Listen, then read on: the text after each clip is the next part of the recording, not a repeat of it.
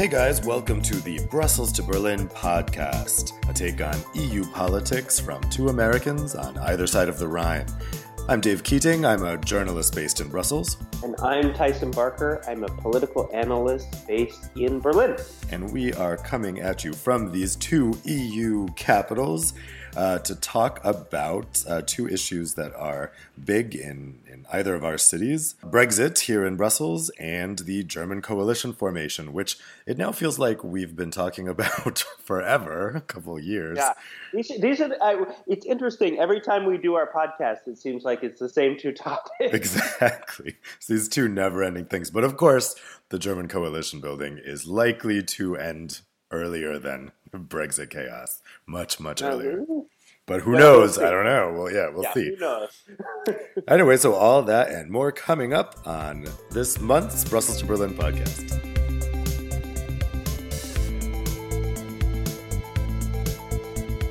Okay, so let's start off with Brexit. What's the latest? So, uh, we had uh, last week the other 27 EU member states agreed to the UK's request for a transition period after the uh, formal Brexit. So that Brexit has to happen under Article 50 in March 2019.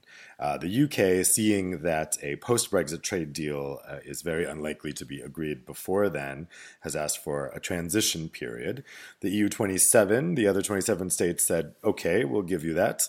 Um, they have agreed to give them a transition period until December 31st, 2020. So that's a little over a year and a half from when Brexit formally takes place. But they did so with uh, some very, very significant caveats. They actually took quite a, a hard line.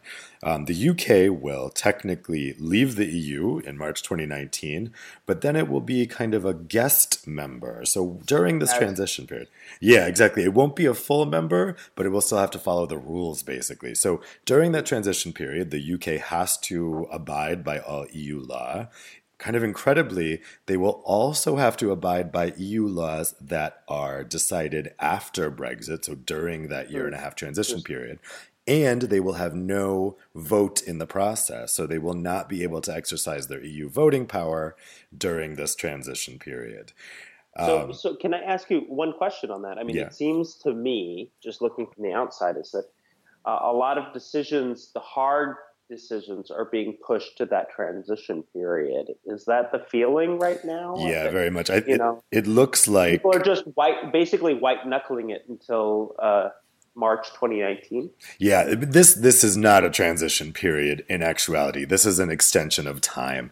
So, you know, the idea originally when this idea was first put forward by the UK was that this would be a 2-year period for businesses to adjust to the new reality, um, adopt their business plan so that there wouldn't be a sudden cliff edge. But the idea wasn't that the transition period was supposed to be used for extra negotiating time. By this hmm. point, it's clear that it will have to be used for extra negotiating time because there's no way we're going to have a, a post Brexit deal in place by then. So really, it's just an extra two years. Um, but the EU, but yeah, I mean, yeah, I mean, not to put too fine a point on it, to state the obvious, it seems that um, the UK is essentially um, uh, losing leverage because it won't be a, an official member of the EU but extending the negotiations. Yeah. It's it's an objectively horrible deal for the UK because they will be completely powerless to shape EU law, uh, but still have to follow it. I mean, if in April 2019 the EU, EU 27 decided they wanted to adopt a financial transaction tax that was um, very bad for the city in London, the UK would have to would not be able to block it, which ordinarily you can wield a veto on anything tax related. Uh, it would not be able to veto it. It would have to follow it for a year and a half. Um, the one thing that the UK did get from the EU 27 is they had said that they want to start negotiating free trade deals with third countries like the US, Japan, China. And the EU 27 said, okay, you can do that during the transition period from March 2019 you can start negotiating, um, but right. you can't sign anything.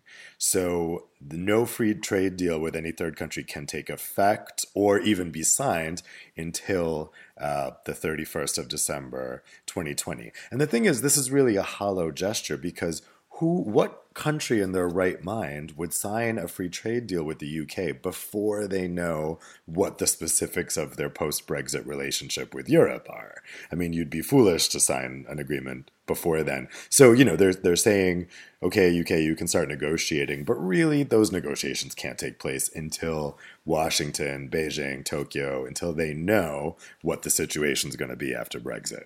So this yeah, is a pretty I mean, bad deal. Yeah, just to, just to add that, it seems like there are three problems with that, right? I mean, the first is obviously they're losing leverage because you're talking about a much smaller economy. So they're not going to be able to be a standard setter, they're going to be a standard taker with big players like the US or China. The second is, of course, the uncertainty that you just mentioned, that everybody's going to say, well, what is the story? You know, we don't know where things are going to stand when the when the total negotiations shake out. And the third is that they're always going to have the EU looking over their shoulder. So if they see something happening in live negotiations with the US, for example, regarding the financial services sector, the EU is going to immediately say, you know, how is that going to impact our, our financial services market? And how do we need to adjust accordingly within our simultaneously live negotiations to make sure that that doesn't negatively impact us. Yeah, that's why I think it's very unlikely that any actual negotiating is going to take place between London and, and other world capitals during this this time period. Now, the UK, you know, technically this this is not an agreement. What what was agreed uh, last week is not an agreement between the UK and the EU27. It's an agreement within the EU27 that, okay, this is the type of transition period we're okay with.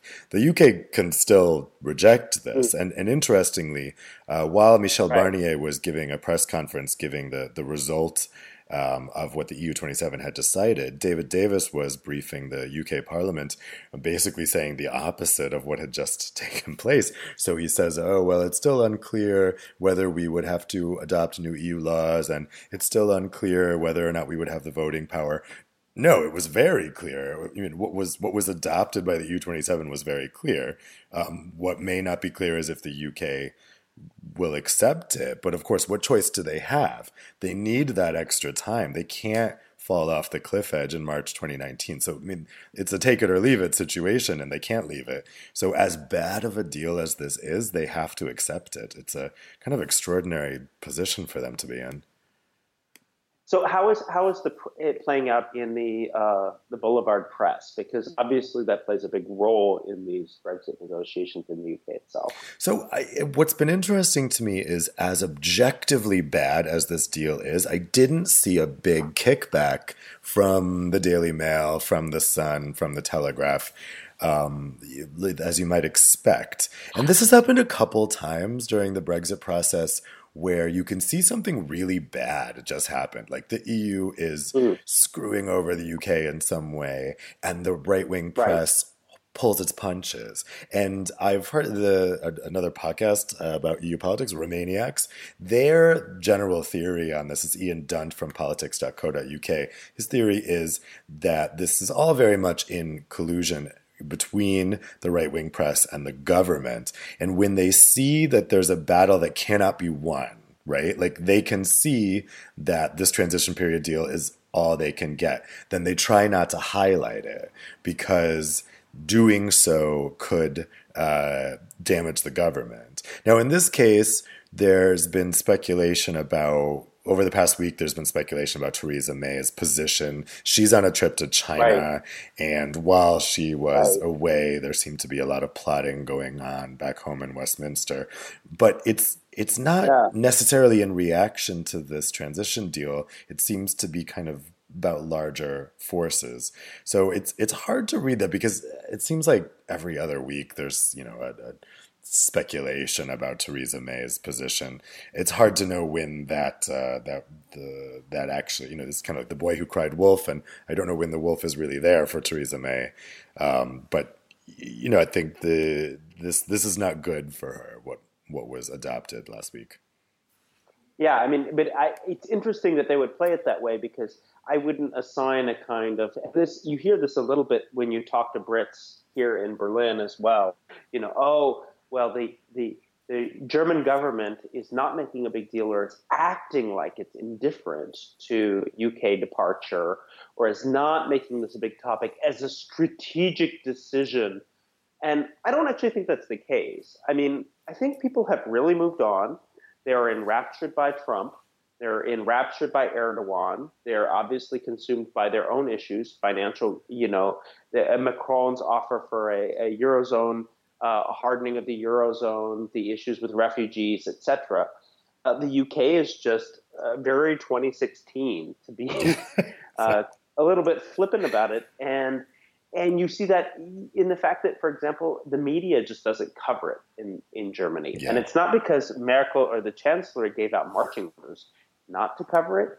It's just the way it is. And I think that's similar in, in the UK itself. It just seems like if it doesn't make for a good headline, despite the fact that the UK is being a little bit, uh, uh, for lack of a better word, screwed by the situation, um, it doesn't pitch well as a story.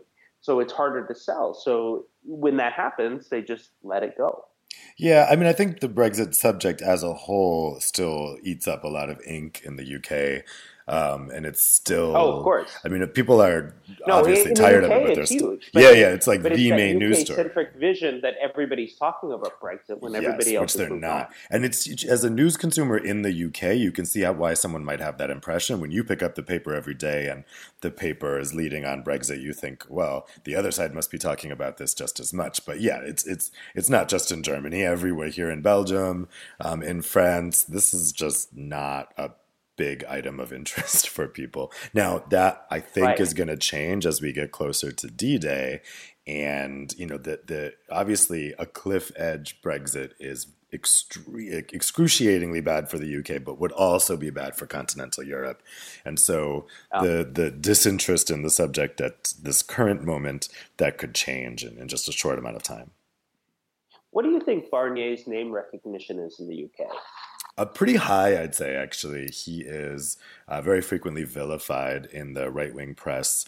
Um, I would guess mm, 40% name recognition among the public, which I think is pretty high for an EU official. I think Juncker would have more name recognition. Um, so I can, I can tell you here in Berlin and in Germany writ large, his name recognition is a rounding error.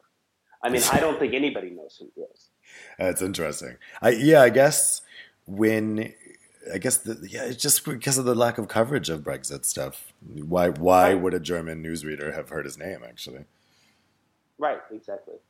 That's interesting. So, I mean, going forward, the new round of talks has been scheduled uh, for uh, this upcoming week, and now, I mean, things are things were frozen for a bit since December, and now with the transition period agreed, with the EU twenty seven having said the UK has made sufficient progress to start the the talks about phase two, um, we are now slowly going ahead again after some months of of nothing, um, but it's still it's it's going to be a long, hard slog, and Barnier Was very keen to stress at his press conference last week that although sufficient progress has been deemed to be made, that does not mean that phase one is concluded. It's not even near being concluded. So, really, the, the talks are still going to be focused on how exactly the UK leaves the EU before any talks can start on what that post Brexit relationship will look like. Interesting. So, what are the the sticking points that we should be watching now, i.e., you know, this week, this month, in the in the spring, early spring. Um, obviously, citizens' rights has not been settled, so it, there's been some a little bit of agreement on that, but it's still not quite clear. Um, for instance, if you're an EU citizen and you move to the UK during this transition period at any point between now and 2020, can you stay after Brexit? That's unclear still pretty unclear what is going to happen to UK citizens who live in continental Europe who have not lived in their specific countries long enough to have permanent residence. Um, so that the citizens' rights issue is still up in the air. The ECJ jurisdiction issue uh, is very much up in the air. Obviously, the Irish border question that is like the thorniest issue, I think, in Brexit talks because it it comes down to the the big question: Are they going to be in the customs union or not? So there's there's a lot of a lot of things left to be left to be discussed. Well, I, obviously, this will be the gift that keeps on giving. We will definitely talk about this again soon. Yeah, but in the um, meantime, let's move on to German coalition formation. Yeah.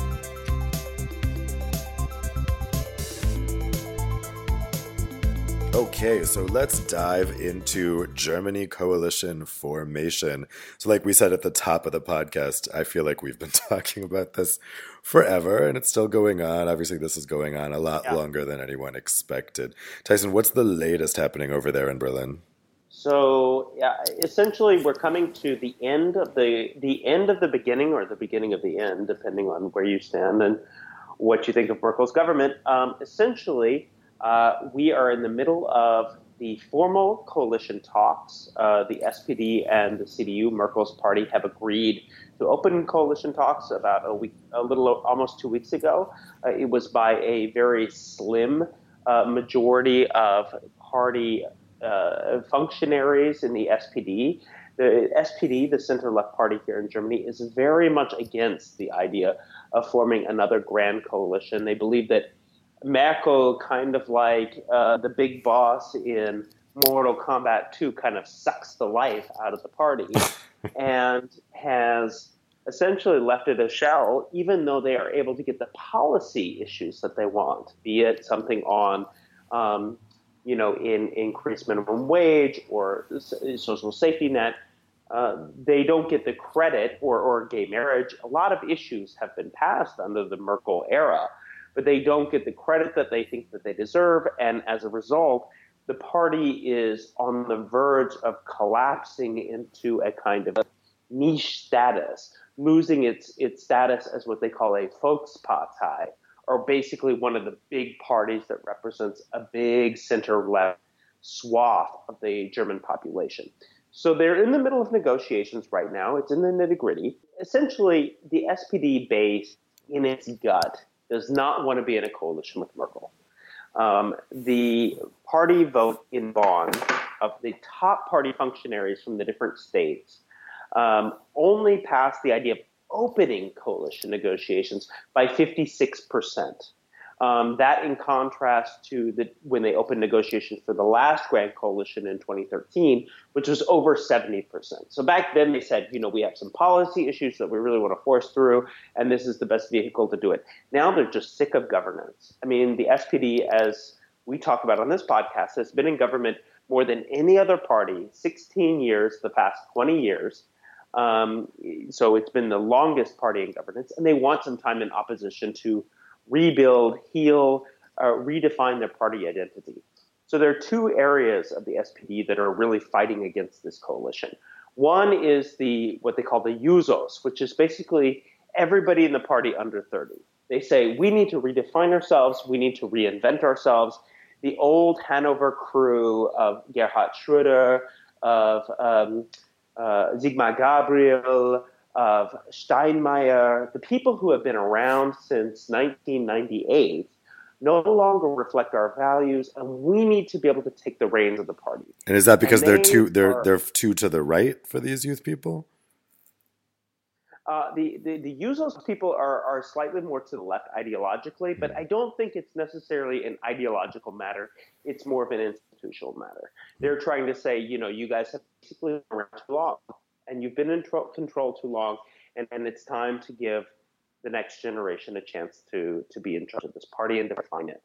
The second is, of course, and this happens on the CDU as well, um, a lot of dissatisfaction among those who are really doing the work on, on the parties in general. I mean, there was a lot of dissatisfaction, disillusionment with Martin Schulz, who, by all indications, was probably the best candidate that the had. He came outside of the party system, came back into Germany, was an insider outsider, if you will, was not burdened by the bad decisions or what was considered the bad decisions of past grand coalitions. But he's been eaten away by the party apparatus, uh, the, the top party functionaries. And so everybody's in the party who are you know, the base voters are kind of sick of Martin Schulz. They're sick of the party as an institution. They want to try to make sure that they have control and agency. So that's the big question is whether or not whatever a grand coalition deal is, could pass the party base. I mean, it's kind of like what we see in the United States or in uh, the Labour Party in the UK.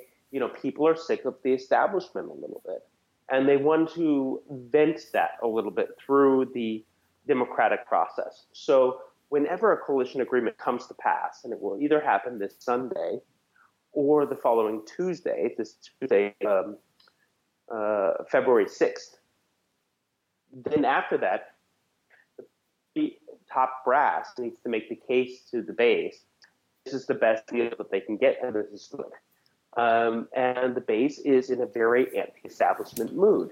The only person within the party right now who could probably make that case convincingly, and it would be a miracle if they were able, she was able to do that list, lift, is Andrea Nahles, the former labor minister, who is very close to the party base, who's very respected in the party base, um, and she might be able to do that lift.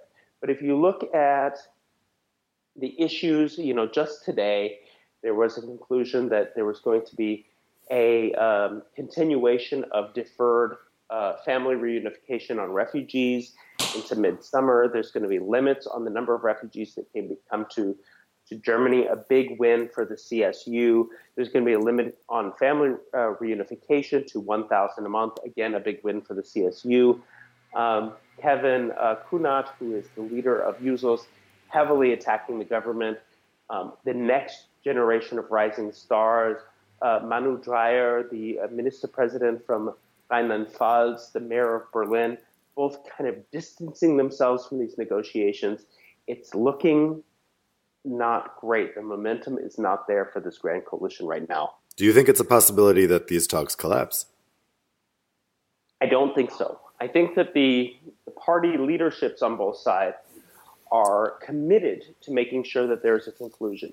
The question is whether or not the SPD can make sure that they get something really dramatic that they're able to sell to their party base. And some of the issues that are really that really matter to their base are treatment in the insurance system, um, equal treatment for private and public insurance holders uh, in the healthcare system. That seems uh, pretty unlikely. Um, uh, there are some issues on Europe that matter to people like Martin Schulz and the elites, but they don't really matter to the base.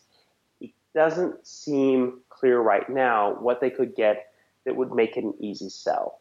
I mean, just as a kind of very basic optical matter, if Merkel left power and the SPD was able to get a chancellery, that might be sellable, but that seems highly unlikely. Now, what about the AFD? I mean, assuming that this grand coalition goes forward, that means the AFD will become the official opposition party and get some uh, some status based on that. Um, in the meantime, these people have taken their seats, right? I mean, they're there in the parliament. Has there been any right. indication so far on how they will behave as the official opposition party based on what they've done the past couple months?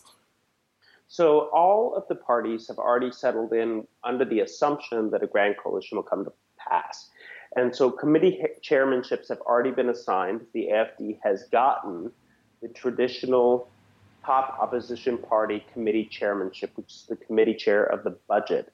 And that did end up going to AFD. They also got uh, tourism and justice. So, in a traditional fashion, they have been treated like a traditional party, and that is seen as a sign that, you know, political process and institutions and norms are going to trump the idea of just excluding the AFD as a pariah party.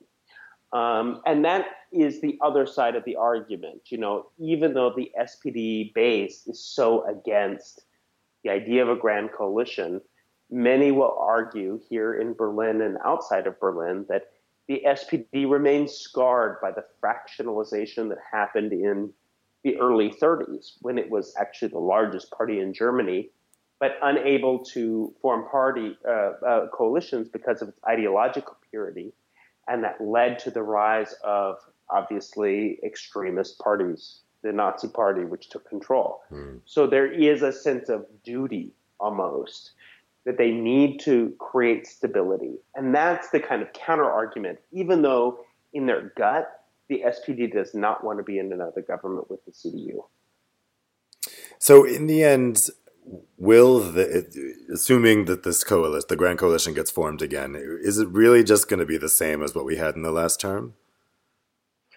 Um, honestly, it's looking pretty similar. I, I would even it's it's pretty uh, uninspiring. I mean, when you talk to people here, they talk about the joylessness of these negotiations. They talk about a forced marriage or a loveless marriage.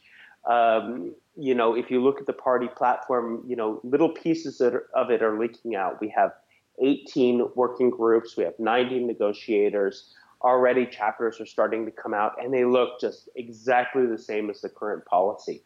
Anytime you look at the wording, it's like strengthen this, you know, what we're doing already, amp up that. But the, the changes are not really um, are noticeable. Um, even when you talk to people about ministries, you know, talking to people like about the defense ministry or the foreign ministry, you know, pe- the people occupying those positions right now, Gabriel, von der Leyen, basically fighting to keep those exact same ministries. So it's it's really hard to see any major change right now. The incumbency is really setting in, and that is not consistent with the mood in Germany right now. Hmm. I mean, I know from from the perspective here in Brussels, I think that people have well, people are kind of like wake me when they come to an agreement. People aren't people aren't following this in great detail, but they're still right. a little bit anxious until this gets resolved. Obviously, this is an unusual situation um, for Germany to have a, a, little bit of a lack of stability in the government formation process, and people it makes people anxious. So I know people here even if they're not um, super excited about another grand coalition, even if it's not sexy, uh, and even if it feels like a loveless marriage, it's somebody else's loveless marriage, and it's at least it's the it's keep it's the neighbors that are in a loveless marriage, but will be more will add stability to the neighborhood by they, staying together. They, they keep cutting the grass. Yeah, exactly. And people don't. People are afraid what happens in Germany if the grass doesn't get cut. Um, yeah, I mean, it's it, just to just to reflect that back. I mean, I think that the likelihood, and everybody will say this, that Germany has new elections has never been higher. And the other thing, and this is where we really go off the Rubicon, the likelihood that the two Volkspartei and the traditional post Second World War parties could even get 50% has never been lower um, we are going into really uncharted territory. And whatever happens with these negotiations, um, the the idea that Merkel, the you know the island of stability, the so-called leader of the free world, would remain in her position has never been more tenuous. Um, so I think in the next six weeks are going to be critical for Merkel and critical for Germany to see exactly which direction it heads, but its future has never been less certain. Hmm. Well, we will see what happens. So that'll do it for this edition of the Brussels to Berlin podcast, coming at you from Brussels and Berlin. Now we're doing this yes. remote thing, which uh, obviously the audio quality is not as good as when we're together in person, but I think it adds a little fun dynamic when we're we're we're both entrenched in our little worlds. Um, embedded, embedded, embedded, yeah. Uh, so we hope you guys are enjoying the podcast. If you like us, please rate and review us on the Apple Store. It pushes us up so other people can find us and enjoy us just as much as you guys have. I'm assuming if you've made it to this point, to the end of the podcast. Uh, so thanks, and you are a true believer. Yes, you're. We we cherish your your fandom. Uh, so uh, thanks for listening, and we'll see you next time.